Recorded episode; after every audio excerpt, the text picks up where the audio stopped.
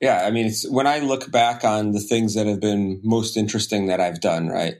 I mean, I really liked the web because I thought the web was extremely empowering in terms of the things it brought to the planet, right? Like the sum of human knowledge available via web browser on any desktop, that kind of thing. You know, instantly type a word and you're off to, you know, God knows where.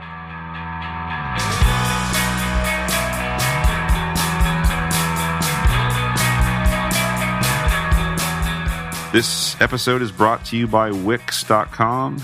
Push the limits of design and create beautiful, impactful websites that are uniquely yours with Wix. I'll just I'll just start in though because I I've in previous episodes I've said welcome to the show and make it very formal and then it's sort of awkward. So we'll just talk.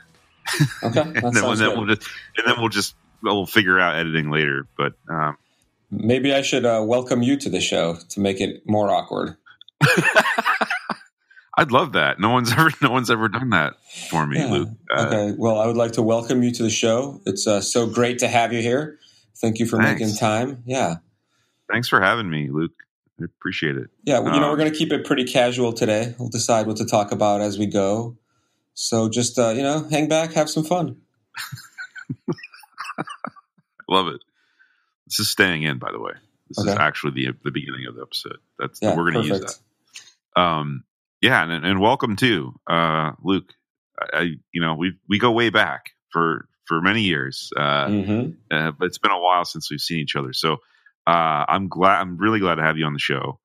And I don't know. There's so much to talk about here because your career alone has has kind of taken on many many stages, and I just always admired your your speaking and your writing and entrepreneurship. There's just you know you've kind of got all this all these things going on. Well, and, thanks. Um, it all kicked off from uh, bulletproof CSS, so thank you for that. yeah, I'm sure that was the the uh, that was the tipping point. That was the tipping point for you. Uh, no, I, I mean, I, in all seriousness, I did use that. Oh so, man, yeah. no, you're too kind. Uh, that's awesome. I yeah, and, and, likewise, like you're, I don't know, like you're back in the day when uh, I was still talking about, I was still able to talk about CSS because I was able to keep up on it. Um, we spoke at a lot of conferences together, and you know, I was just always, imp- and you're you're still doing this. Like you're, you keep track of, specifically in the mobile world, right? Like keep track of of UI and data and trends, and I I, feel, I, I always think in the back of my mind, like, okay, what what what would Luke do here? And what would he think about this? Um, how do you how do you keep on top of all this all that stuff, and in, in addition to all the other things that you're doing? Yeah, I mean, I think it boils down to staying very curious, right? So I'm still pretty excited and interested in it. So I naturally have this inclination to stay on top of stuff. But then uh, I had this moment. So I I set up like one of these hunting trail cameras. I don't know if you've seen these things, but you, it's got some motion sensors, right? And a, a, camera, and you set it up in your yard, and it catches the critters that go by and these types of oh, things. Oh yeah, yeah. So uh, I put it up over the weekend. We left for the weekend, and I came back, and it only had one video on it. It was a pretty good video of a whole bobcat family, but that's beside the point. And my wow. first reaction was to like blame myself right? I'm like, oh, there's only one video on here. I must have done something wrong. I got to tweak the settings. What can I do better next time? Right. And uh, my wife was like, oh, well, maybe the Bobcat family scared off all the other critters. So, and it just ah. stuck in my head this sort of like contrast between how I think about things and the way she thought about stuff because my first inclination is what else should i do? How much more should i change? You know what am i doing right, wrong? Right, right, like i just jumped right. into trying to figure stuff out and that's mm-hmm. kind of mm-hmm. my natural inclination to everything. Yeah. Which is why i think i stay so active and interested in stuff because i'm always blaming myself. Mm, right. that's yeah that's so that it's a good thing. It, you know keeping yeah, in some ways. yeah I I'm re- I'm resisting going off on a, a, complete tangent with the wildlife camera. yeah. I really want to do that, and uh, th- that's fascinating to be honest. And uh, I think it's like so that it picked up bobcats, but nothing yeah. else. And so you're thinking, what what the hell's wrong? There should be a whole bunch of critters on here, and um, and then your wife's right. That's probably what happened because they're kind of at the top of the near the top of the food chain. Yeah, maybe they scared off everyone else. Yeah, but you know, I'm i st- I'm still not buying that. Me, per- I already went in and changed like five settings. I readjusted the camera. I already oh, burned oh, it. I already burned an hour or two on this. I love, I love it. I love it, and I'm not surprised because you're you seem to take that approach with with things, and so you're you're still enjoying like keeping a pulse on on, on tech and mobile and wearable and, and all that stuff. Yeah, I'm. Uh, yeah, yeah, yeah. I mean, it's when I look back on the things that have been most interesting that I've done. Right. I mean, I really liked the web because I thought the web was extremely empowering in terms of the things it brought to the planet. Right, like mm. the sum of human knowledge available via web browser on any desktop, that kind of thing. You know, instantly type a word and you're off to you know God knows where. Yeah. And uh, I feel like mobile takes that to eleven because now all that stuff is with you anywhere and everywhere, for better and worse. Right? I mean, there's some good and bad parts to that. But right now, we've got something like you know 7.6 billion people on the planet, and three and a half billion, depending on how you count, 3.7 billion smartphones. Uh, and so that's wow. a very yeah, it's a very planet scale type of thing. Right? And there's about five million mobile devices, period, which will ultimately become uh, smartphones over the next couple of years here. And I don't know if there's wow. ever been anything that reaches that many people with that much uh, empowerment. And so I just have this passion about making sure that it doesn't freaking suck. like, because if you've ever used the internet or used software, you know pretty quickly the places where it can really, really suck. It really um, does. It's not. It's not great everywhere, right? I mean, no. Um, that's a lot of people using you connected. I mean, that's uh, it's interesting. Is the the beginning of the web? It, it, was. I was the same way. I was fascinated by um, the fact that you could publish something and it's out there for everyone to see. Or, but it's not really everyone at that point. But here we are with with phones, and the barrier to entry is, is much lower uh, for for people. Yep. Um, and that's exciting too. I I I, uh, I remember when mobile was a different mindset of design, right? You're like, okay, now now let's now let's think about the mobile version. You know, this is going way back, by the way. Yeah, yeah. Well, not that way back, right? I mean, yeah, well, uh, that's true. I guess it wasn't that long ago. But, less less than ten years for sure. Yeah, yeah, that's true. It's true. It feels like forever. And and now we've, we've come a long way with, I guess, responsive design and and uh, apps and all, obviously everything sort of culminating. What what's the what's the one thing you're most excited about? I guess with with all where, where things are going, where they've come over the last ten years. Yeah, you know, uh, I always, and maybe this is a detriment, maybe this is a benefit. I've always been obsessed with the things that hit everybody and are bad, as opposed to you know the things that just hit a few people and are good. And so, for example, I've for many years, if anybody's heard me talk, I've talked about things like login forms and checkout forms, yeah, things yeah. like that, right? And when those things seem trivial, and it seems like okay, yeah, we know how to do that, right? You put the username, the password, the checkbox that says "stay logged in" that doesn't do anything, and you're done. Right? and that's how everybody approaches that type of problem. And when you actually look at the statistics, you know, and I've had the benefit of being at some of the largest internet companies in the world, the Yahoo's, the eBay's, now the Googles, and I, I get the pleasure of seeing that actual data. You hmm. just realize how much human misery at scale these things are doling out, right? And you don't yes. to be to be totally honest, you don't really need those mega stats to know that. You just have to see yourself or a family member, anybody struggle to like get into their bank account or to, you know, get access to the picture gallery from their kid's school or whatever it happens to be, right? Every single yeah. day you can see people really struggling and um, just having terrible experiences getting to the stuff we're building. Yeah. And so yeah. the, the things that excite me, and it's it's been such a hard kind of path, is uh, if you look at something like Face ID, right, on the iPhone, the way mm-hmm. it treats passwords is like, look, I see you, you're you, okay, you're in. Which is how the yeah. real world works, right? If I if you owe me five bucks and you see me, you're like, oh hey Luke, here's that five bucks. The way you authenticate me is by recognizing me. And so I think it's an awesome example of technology bending to the way people work, as opposed to making people bend to the way technology works. Right? Te- the way technology works, there's a name value pair. It's stored securely on some server. You have to enter it. It has to be, you know, I don't know, eight characters, special characters, all this stuff, so it can't be hackable.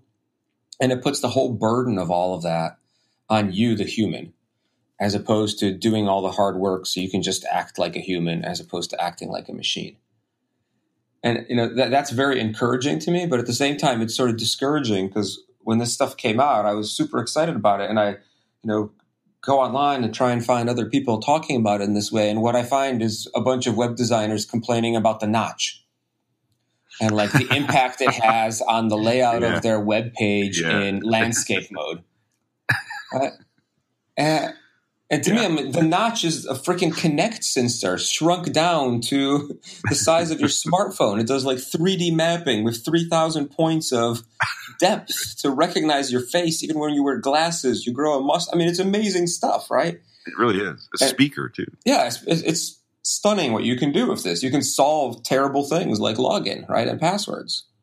But the debate is around what a web page layout looks like in landscape mm. mode the aesthetics. Yeah.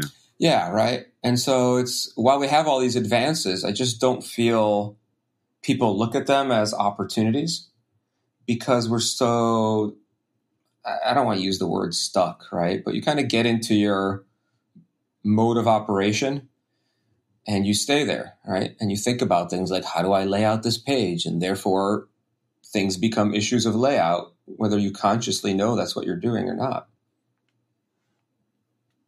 Hmm. I, I love it. I you're right about the notch too. Um, it is kind of amazing what what's possible in your pocket right now. Yeah, uh, and the fact that we're complaining about anything is kind of amazing. Yeah, and, and not just that. Like you know, a ninety five percent of like viewing on smartphones is in landscape mode anyway, right? Mm-hmm. So like, oh, sorry, portrait mode anyway. Portrait mode. Yeah. So complaining about the landscape thing really is not. I don't know. No. no I don't want to sound like an old. Uh, I guess I'm not a get off my lawn type of person with that. I don't want to sound too angsty, right, or no. ranty. But I just no, wish more people would kind of take the broader view on some of these things because we have got mm-hmm. we still have so much to improve. Yeah. And we got, you know, 3.7 or 3.6, whatever it is, billion of these things active. So you just fix things a little bit, like you're doing a lot of good, right? Yeah, yeah, that, right.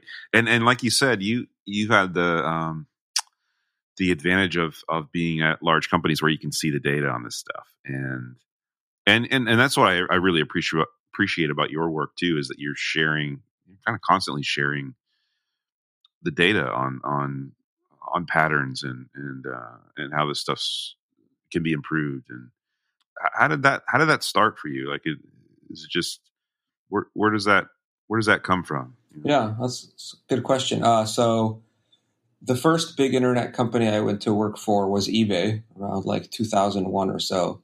Mm. And uh, the way eBay worked is they had this notion of train seats. And a train seat, I know this, this is going to sound like wizard language, but just bear with me for a second, right? So I like tra- wizard language. Thank you. So train seats, I, I explain this. I went back to eBay a number of years, well, many, many years after I worked there, right? and I started like explaining how things used to work, and I paused myself and I said, "I'm sorry, that all sounds like gibberish wizard language, doesn't it?" so, so I can't, now I can't stop thinking of it like that. but there was this concept of a train seat, which was like a unit of development resources, right? And so projects would say, okay, this project costs 10 train seats or 20 train seats. And in order to get those train seats, which was, you know, the people you needed to do what you wanted to do, you had to make a case for it. And the way you made a case, there was a thing called an NPV, net present value. and there was a spreadsheet and you sort of filled in what numbers you thought you would move and how much and out would pop a number that would say okay this uh, project is valued at this many train seats because we think you're going to have this and this impact and every single project ran through that formula so wow. as a designer going in there it just sort of forced you to think about what is the impact of this going to be it made it very hard to do things like redesign the settings page because it was crappy because you could never make the numbers work, right? but it did instill this mindset of accountability and awareness of um, both what your work could actually achieve and how you should discuss and frame your work to other people. Because the bottom line is everything costs something, it costs time, it costs money, whatever.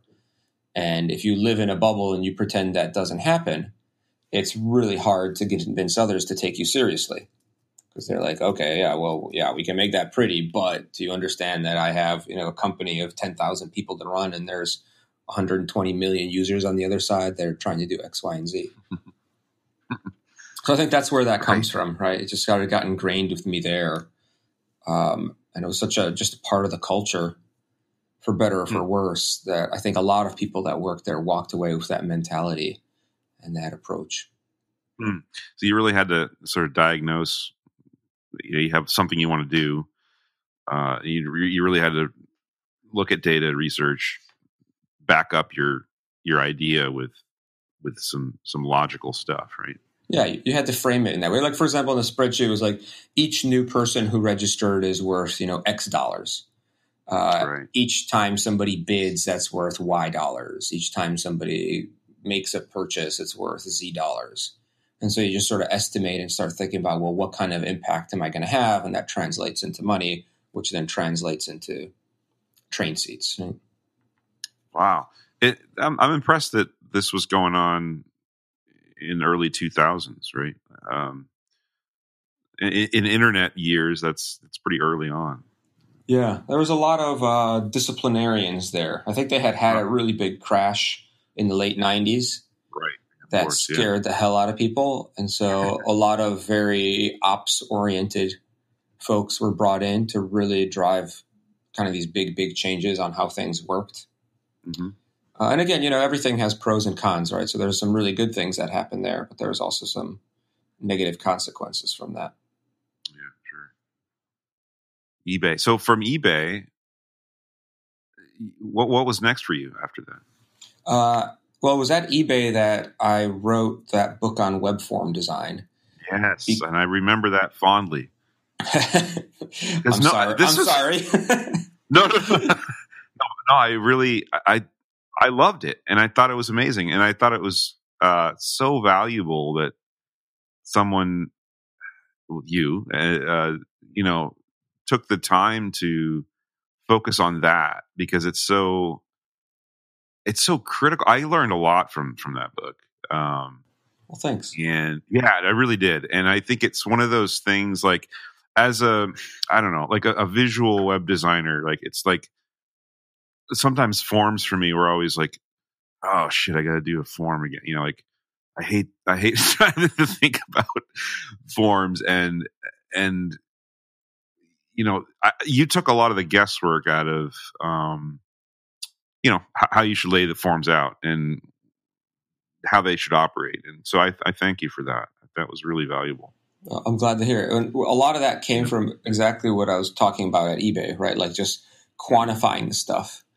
And the big takeaway I had from that whole point in time was, you know, hey, the way we sort of talk about this field, the way we build the field, the way we do error messages, the way we do all this stuff. It just has such a huge impact, right? Yeah, really you could does. see these yeah. swings, and it wasn't just swings in terms of money and user activity. Because I mean, eBay at the time was something like the 28th largest economy in the world, so you could see these swings with like how people can actually, you know, live their lives, uh, set up businesses, make themselves independent, and you. Right you had an impact on that based on the design work you did. And it, it wasn't just a small impact, right? Some of these things were like massive impacts. Wow. Uh, so that's really where I got a lot of the inspiration and a lot of the learnings for that book was through seeing what these kind of UI affordances at scale can do. And just mm-hmm. trying to get that kind of appreciation and respect. Respect might not be the right word, but you know, like awareness of here's what your discipline actually does. And it's not just picking a color, right? right. It can go a right. lot deeper. Oh, definitely. Now, for for people that are, yeah, that, that aren't working at the eBays and Googles of the world, um, what what's your recommendation on on on doing that same sort of thing with their with your own UI that you're working on? Um, if that makes sense. In yeah. other words, you know, if you don't have the data of a Google or uh, eBay, um, you know, is is just the data from your existing audience enough, or uh, do you tend to pull in from other other data sets somehow? Yeah, so I, I have like a a mental model around this, which is, you know, how do you make decisions? Uh, if you have no information, then you're sort of like in a hole looking up. You know, you can't see the world. You don't know what's around you. And so you're making decisions based on not very much insight or information because you're down under here. Every right. little bit of insight you get, this is kind of the metaphor I use, sort of like lifts you up a bit. You can see more, right? And it doesn't, not all that information is data at scale. That's one kind of information. Other information could be just watching people do things. Other kinds of information could be um, you know, running a little usability test or a remote thing or doing a survey. There's so many different yeah. ways to collect information, if you will. And the more information you collect, the higher you kind of raise your plateau of decision making and the more you can see.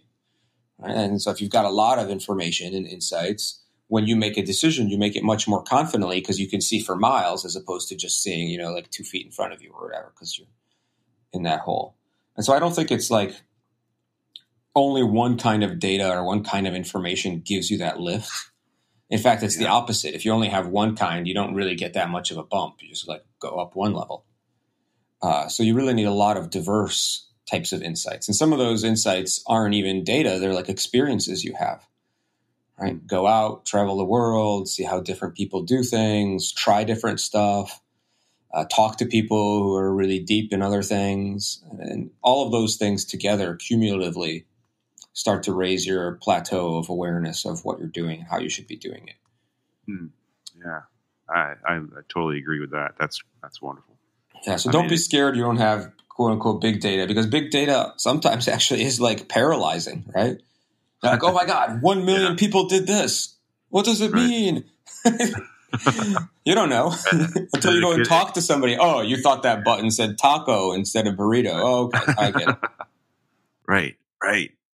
Yeah, and, and one million at a certain scale, one million could mean very little. You know, like right. I mean, that could be a browser uh, bug. Could be. Yeah, right, right, right, right. And I've seen that, right? I mean, I've seen these really weird changes, and you spend like months scrambling around trying to figure out what happened, and you realize, oh, that's because da, da, da, in Firefox.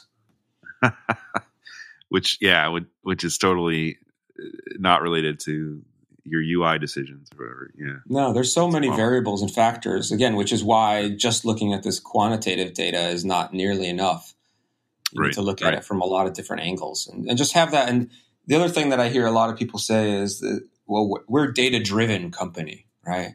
We use data to make decisions. And I think that's scary as hell because then you can be like, well, the data made me do it. Right? Or why'd you do that? I don't know. I'm data driven. The, the data drove me. so, That's a great, you gotta, I want that on a t-shirt. data, data made me do it. Data made me do it. Yeah. But like if you're data informed instead, right? Mm-hmm. Then you're still the one making the decision. The data is there just to kind of help you get that better right. vantage point or understand the situation more or whatever. So it's a small change of words, right? But I think it has a really big impact on how you approach stuff. Like uh, A/B testing is another very common thing, right? Mm-hmm. Uh, we A/B tested that, and the blue button wins over the green button. Like, okay, so like this A/B test runs your life, right? right. The green button, it's it's terrible. We're never we're never going green again. um, well, well every, everybody, everybody in the company is like, okay, that hot pink button with the unicorn is terrible, but it converts better. right. So you, you, there is a there, there is a danger sometimes of of just relying only on the data. I find yeah. that um, I do a lot of most of my work is is just sort of from the gut, and I I don't know whether it's laziness or just uh, not I'm just not smart, but like I find that when I the, the the, the times that I do use data, it helps me uh, sell the, the, thing that I'm trying to to to change or, or introduce, um, which is helpful. So in other words, like I, will maybe I'll say, okay, I, I believe we should do X Y Z, and then if we can run a test and and the data backs up that, then it's easier for me to sell that to somebody rather than just explaining, you know, yeah, that, well, it's uh, another that we should do this. It's another kind of consideration, right? And, and, what happens in that conversation, both of you walk away a little bit more informed. You're like, oh, you know, it turns out most people do this. Hmm. Okay, well, that changes. It, it goes away from just my opinion versus your opinion. Yeah. To yeah. there's another kind of piece of the conversation there, which can be very, very powerful and useful. Um, Absolutely. Yeah, I mean, like I said earlier, as with everything, there's pros and cons, right? You go too far to the extreme, the data made me mm-hmm. do it. You go too far in the other extreme, right? You may be missing stuff or unaware of very bad things that are happening because you're not looking at any information. Right, right, right. It's all a mystery. Yeah, or like you just may be totally unaware of huge bugs or usability issues or whatever that are plaguing your site because you look at no data or information or feed. I mean, I don't think anybody really lives in that world because you know right. somebody will come and yell at you. I hope. If not, then uh, you know what you're doing really doesn't matter. so, so don't worry about it. You're fine. No, if no one cares, right? Yeah, no one cares. Then, you're good. Then you've got other problems. Yeah. This week's episode is brought to you by Wix.com. With Wix, the web is your playground. Start with a blank slate and design your website in any layout you want.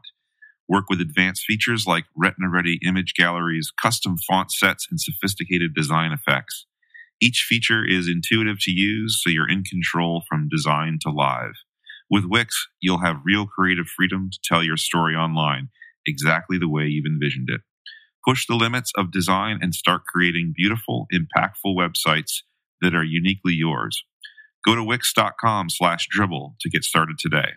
That's W-I-X dot slash dribbble. Wix, what will you create? So I um, I, I want to talk about too mobile first, and this is a book you wrote for a book apart, um, and you know, very seminal work in terms of uh, uh, mobile design and and you know, I again another book that's super super helpful, and I so I thank you for writing that one as well. Well, thanks again. Yeah, yeah, it, it's super great. And um, do you feel like I mean, how long is it? This was a few years ago that Mobile First was published, right? Yep. What's your What's your current uh, take on that in, in terms of you know believing that mobile first is is is the right way to go uh, I guess is what I'm.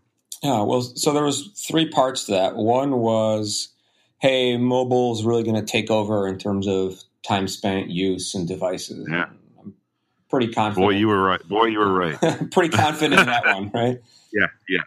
Uh, the second one was working for the small screen forces you to kind of prioritize and rethink and get down to some of the core basics of what you're trying to do as opposed to cramming all the stuff you've built yes. up for so many yes. years. And uh, yeah, I still I think love I, I love it too, but I still think it's really hard for a lot of people to do. Right. Mm-hmm. Um, so I don't necessarily see that mobile has led to a world of much more simplification. There are definitely mm-hmm. services that have done that, which have thrived on mobile, right? And um, but many of them have not necessarily been ports of existing experiences. They've been sort of new things that have bubbled up, like the Instagrams of the world, if you will, right? Right. Sure. Sure. That's yeah. a nice example of that kind of thing. Yeah.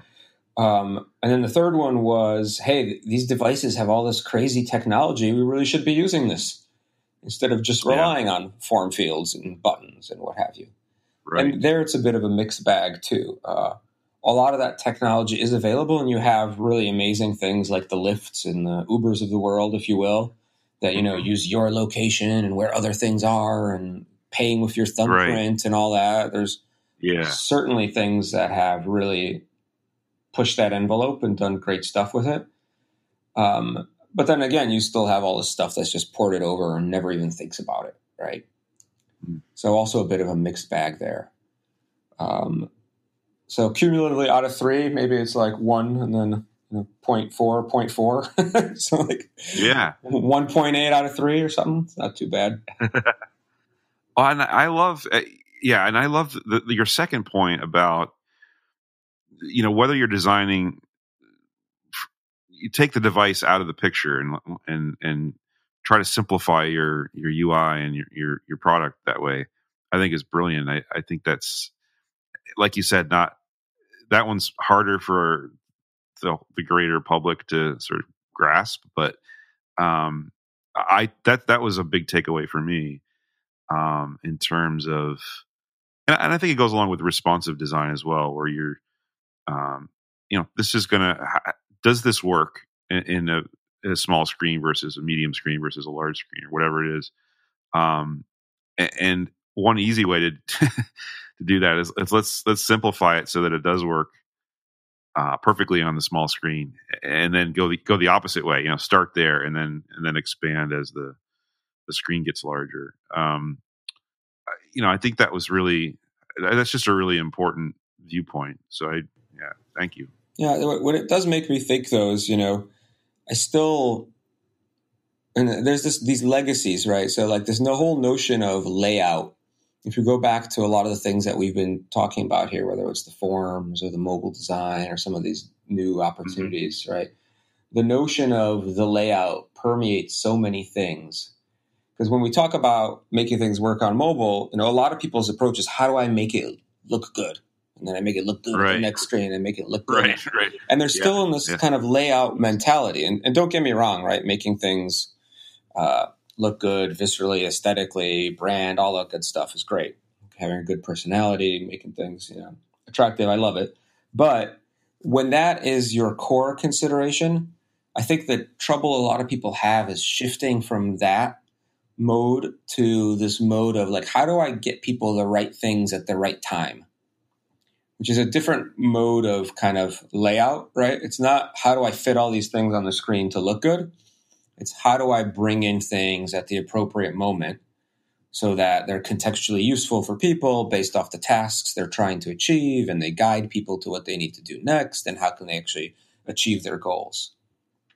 And that's sort of this mental model or this approach switch that I think a lot of people uh, struggle to make that leap, if you will. Yes, yes, exactly. Right. It's still quote unquote layout, but you're just your mode of approaching it differs because you're really focused on the person's task and try to enabling that right and making it um, more efficient what have you versus just trying to fit a bunch of stuff in an uh, appropriate way on some kind of canvas right right it's like we're we're we started trying to replicate magazine newspaper and still do right yeah still do exactly and that might not be the the right approach for every every uh, experience, right? I mean, it, yeah. Well, certain things yeah. force you to get away from that. Like, you know, although voice interactions have their own issues. I mean, that, there's an example where yeah. you really have to get out of it, right? Yeah. And uh, we stretched the whole mobile first idea pretty far uh, with a startup I did a little while ago, where what we did was the first thing we built was an API and so the first user interface for the product was a command line user interface. and it was awesome wow. because it really yeah. forced you to think about like the objects and the actions and how are they interrelated and what sort of sequences and steps and what are the options in those sequences and steps because you were basically making like a, a Planetfall i don't know if you played Planetfall or any of these kinds of text-based adventure games Yeah, sure, sure, right. I mean, right. You, that's what the kind of UI you were doing. Yeah, yeah, that's the UI. Mm-hmm. And so, like a, a no UI approach to your UI just naturally makes you act and work like that, as opposed to biasing you with you know like the things that wireframes make you do, like layout boxes, right? Yes, exactly. Well, this is brilliant. So, w- which was this uh, Polar? Uh, this was Bagcheck. Bag check. Yeah. I'm sorry. That's right. Yeah. That was your, so Bagcheck, right? So, uh, you know, and I remember I remember this, and th- and this was you were later acquired by Twitter. Is that right? Yeah. Yeah. You got it. Uh, would you do that? So, if you started a another product like that, uh, would would you start with the API again? Uh, I think it depends on who I'm doing the project with, right? Yeah. Because uh, you kind of have to have a partner or a collaborator on the engineering side who is also interested in that type of thinking. Yeah. Not everybody's brain goes that way. Um, I had an awesome co-founder, Sam Pullara, there, who you know, credit to him. He basically just started kind of making an API because he knew we were going to need an API eventually. Ah, I see. Right. and then the two of us just gradually started building the product based off of that right That's great. and for and, and for a bit there he actually was asking me for mocks and i'm like no no no hold on this is actually working better let's not Wow. make any pictures and let's just kind of continue down this path and a really funny story which maybe i shouldn't say publicly but screw it um, our ceo at the time was uh, bryan lamkin who was uh, an SVP over at Adobe, and he was the one responsible for uh, bringing over uh, Macromedia and Flash to Adobe. Oh wow, yeah. Sure. And so we had built this uh, text-based API version, right? This uh, command line a- version of the UI. And one of the things that we were doing was entering information into the system. And uh, during his downtime, when he was in the office, he you know was entering some of this info via this command line interface. And he would go and hit flash pages where he couldn't just like copy and paste text because it was all flash. so he'd have to like manually type it out. and I, I always Oh, thought man. of that as like you know pretty interesting yeah, reflection of fate, right? yeah, Yeah, yeah, yeah, yeah. Right. Flash. I mean, it was it was destined to to yeah. yeah. that was one of the big things about for Flash, right? You couldn't get to the content, right? Because it was all Yeah. this locked object, yeah. right? And then you see firsthand how much of a pain that is when every single day you're encountering those and trying to put them into a command. I just want to. I just want to copy. I just want to copy paste, man. Yeah, copy paste this. You know, Yeah, that's.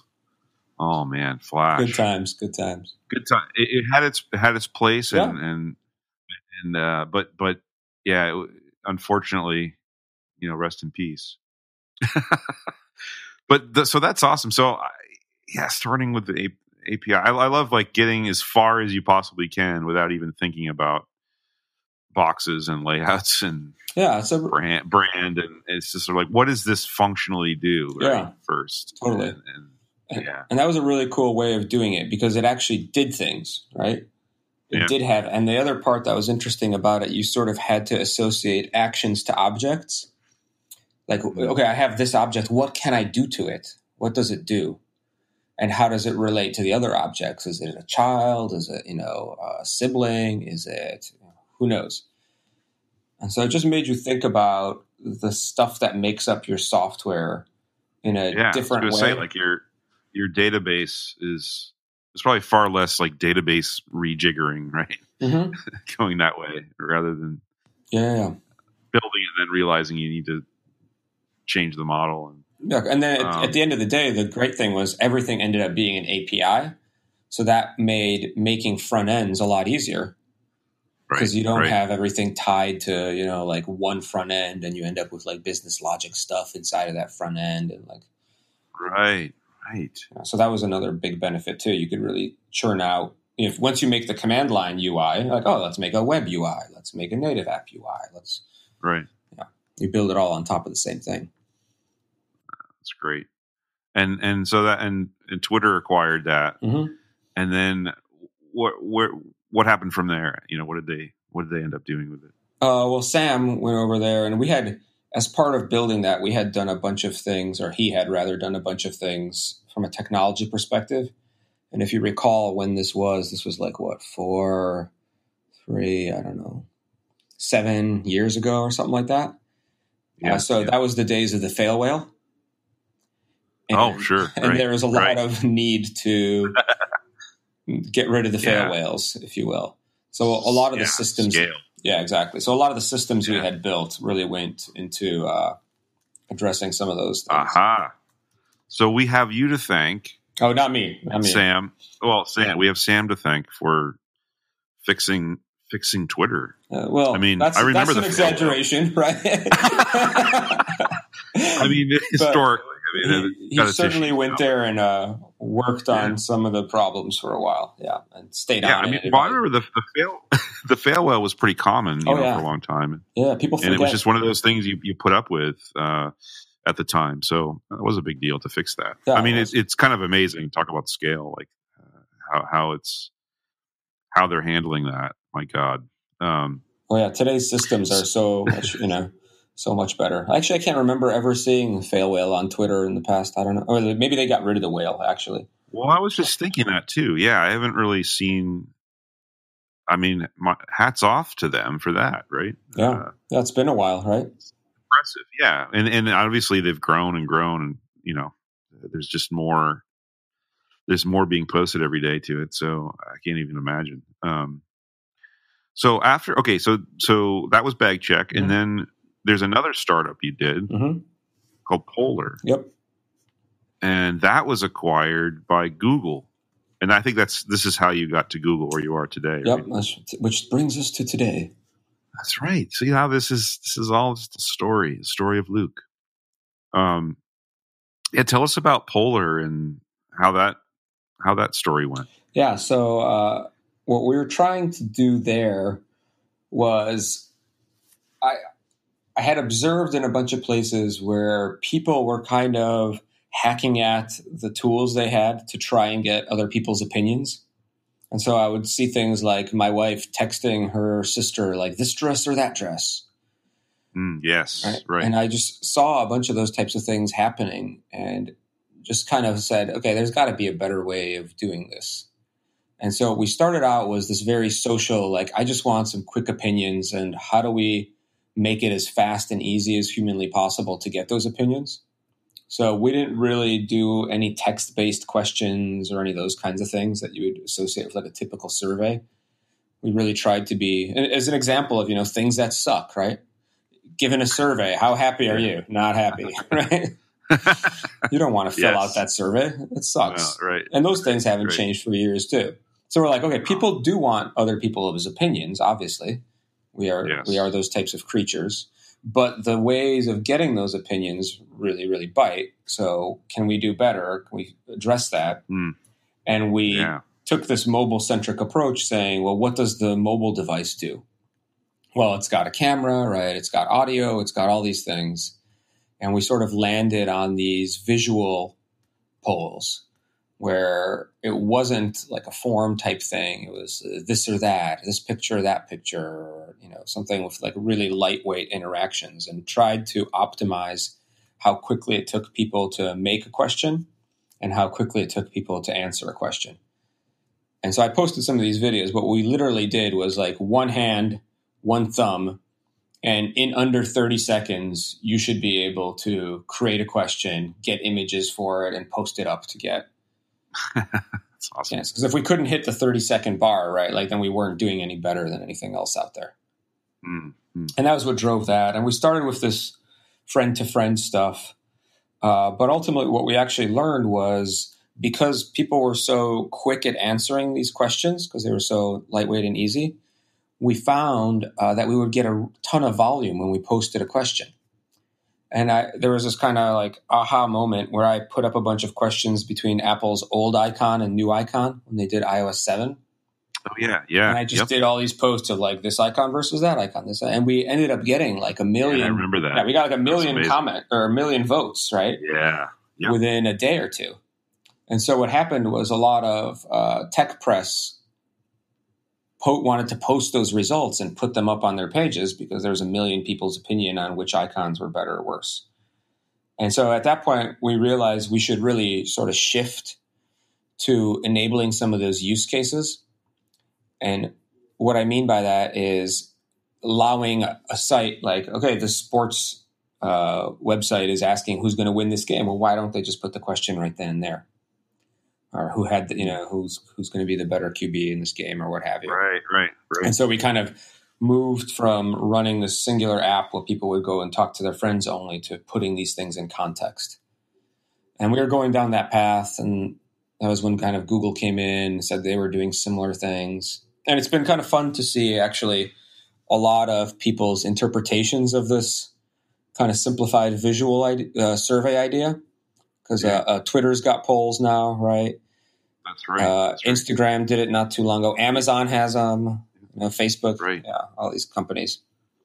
So it's been kind of cool to see that. Uh, not that you know we were necessarily the drivers of any of these things, but like that many people had this notion that there's got to be a better way to hear what other people think. Yeah, but in a, in a quick way of uh, being able to generate it and vote, right? Yeah, everything. I mean, again, making a survey sucks. Taking a survey sucks, right? So, right, right. Yeah, you you made it fun and easy and quick, and it's it's no. I could see, I I could see, and I remember the Apple icon posts, and it was like perfect. You know, it was like, it was like the the the the planets aligned. Yeah, you know, that was a good use case uh, for us. So they just need to redesign their icons all the time, and uh, we're good. that's right.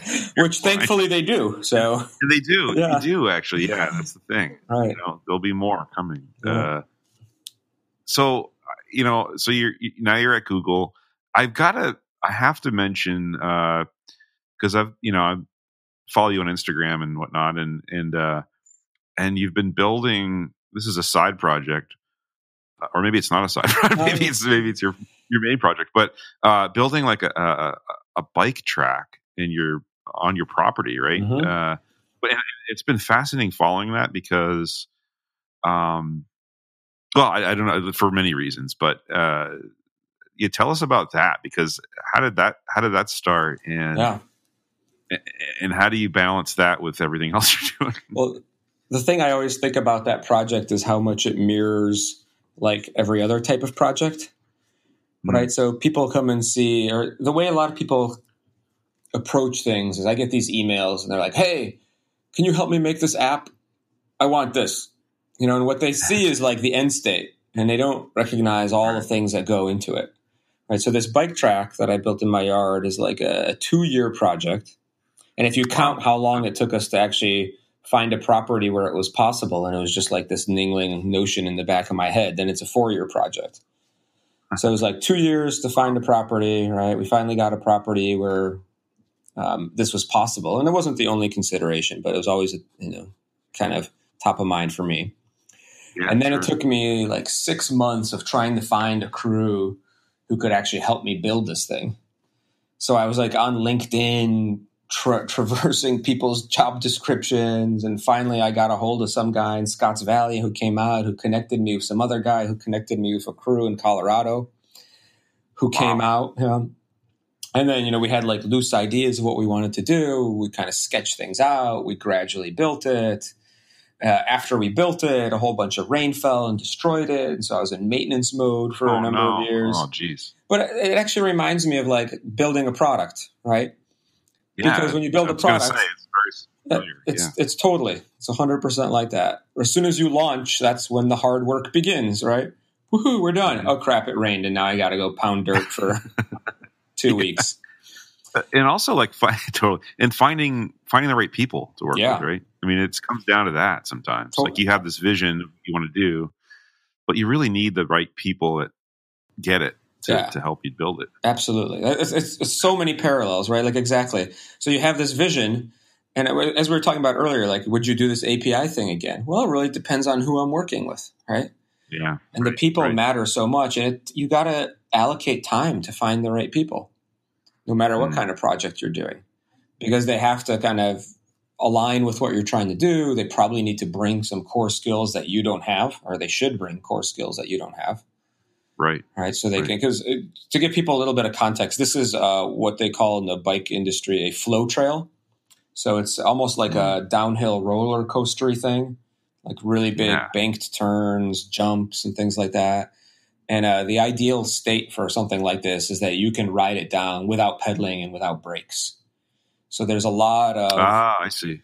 So there's a lot of like geometry and physics involved in getting. Oh, so you only go like you only go downhill on it then. Well, there's like a climbing trail back up to the top, yeah, but a big chunk of it is okay. this, is this downhill piece. Ah, okay, cool. Wow, this is even cooler than I thought. Yeah. So what you have to do when you actually build it, right? You kind of sketch out a line. You're like, oh, I'd like it to do this, but you build a little. You have to ride it. You build a little. You have to ride it, so that you maintain that quote unquote flow going through the trail. Mm-hmm. Uh, and so like that means altimeters. That means checking, you know, kind of the elevation, the slope. That means a lot of hand shovel work to get the angles right. Um, like an engineering project. Oh, yes. Crazy engineering yeah. project. Yeah. Totally. Uh, it gets built, you know, by the foot.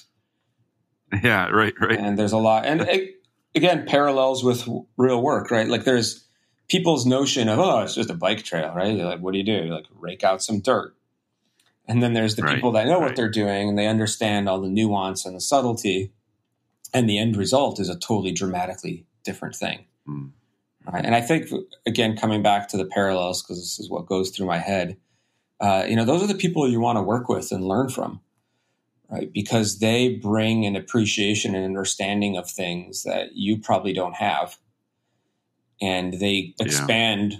the way you look at a problem and the end result usually turns out a heck of a lot better when you know you find people like that to work with. So true.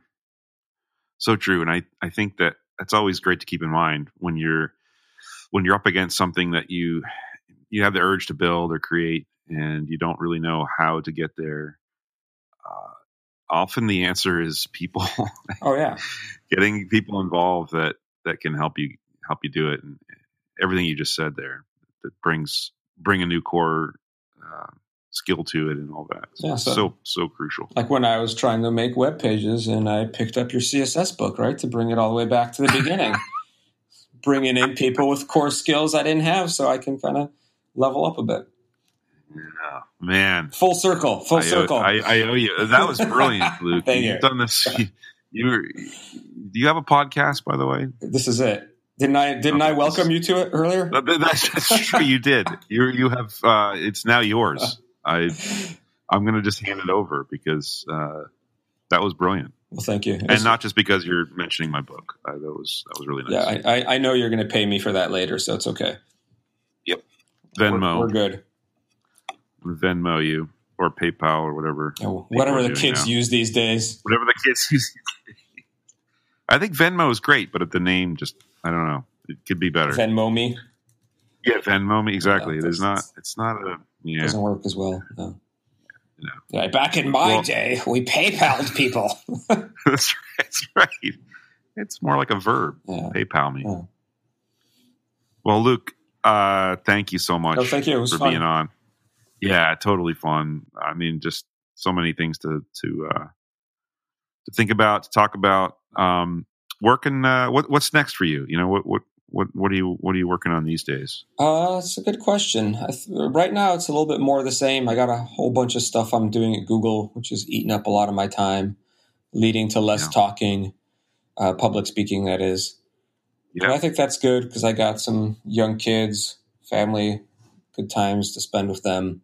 So yeah, do they bike as well on the track? Uh, yeah, they try. it's it's not necessarily a seven year old material, but that's true. Yeah, it could be dangerous. yeah, that's right too. Yeah, but they're getting there. So we we we bike up in the yard and all those other things. So we we yeah. make up for it. I, you know, it's funny. The one last thing on the track, and yeah. we could do a whole yeah. episode on the track, totally. right? But um, the one thing I always thought was, I, does it snow there? Probably no, not, no. right? Where you are, okay? Because I was initially thinking, man, if if if this was in my backyard and it snowed, it'd be an amazing like bobsled track, you know, uh, yeah, right off the bat. Or snowboard track, just, right? I mean, you could actually, yeah, yeah, right. Or snowboard, exactly. Totally. Oh man, no, we don't. We don't get the snows, so no, no snow there. That's you're you're better off. Yeah. Um, we like to drive to it when we want it. yes, exactly. Well, that's the, uh, yeah, California, man. Get what you pay for, right? I, I, love it. I love it. Yes. Well, thanks again, Luke, yep. and uh, keep rocking. Thank you for all your all the sharing you do because honestly, that's it's huge. I know it's been valuable for a lot of people. My pleasure, and uh, thank, thank you, Tom. Yeah, thanks, man. This has been Overtime, Dribbble's official podcast. I'm Dan Cederholm, and thanks for listening to this week's episode. Please subscribe to us on Apple Podcasts or wherever you listen to podcasts, and uh, we'll see you next time. Thanks again.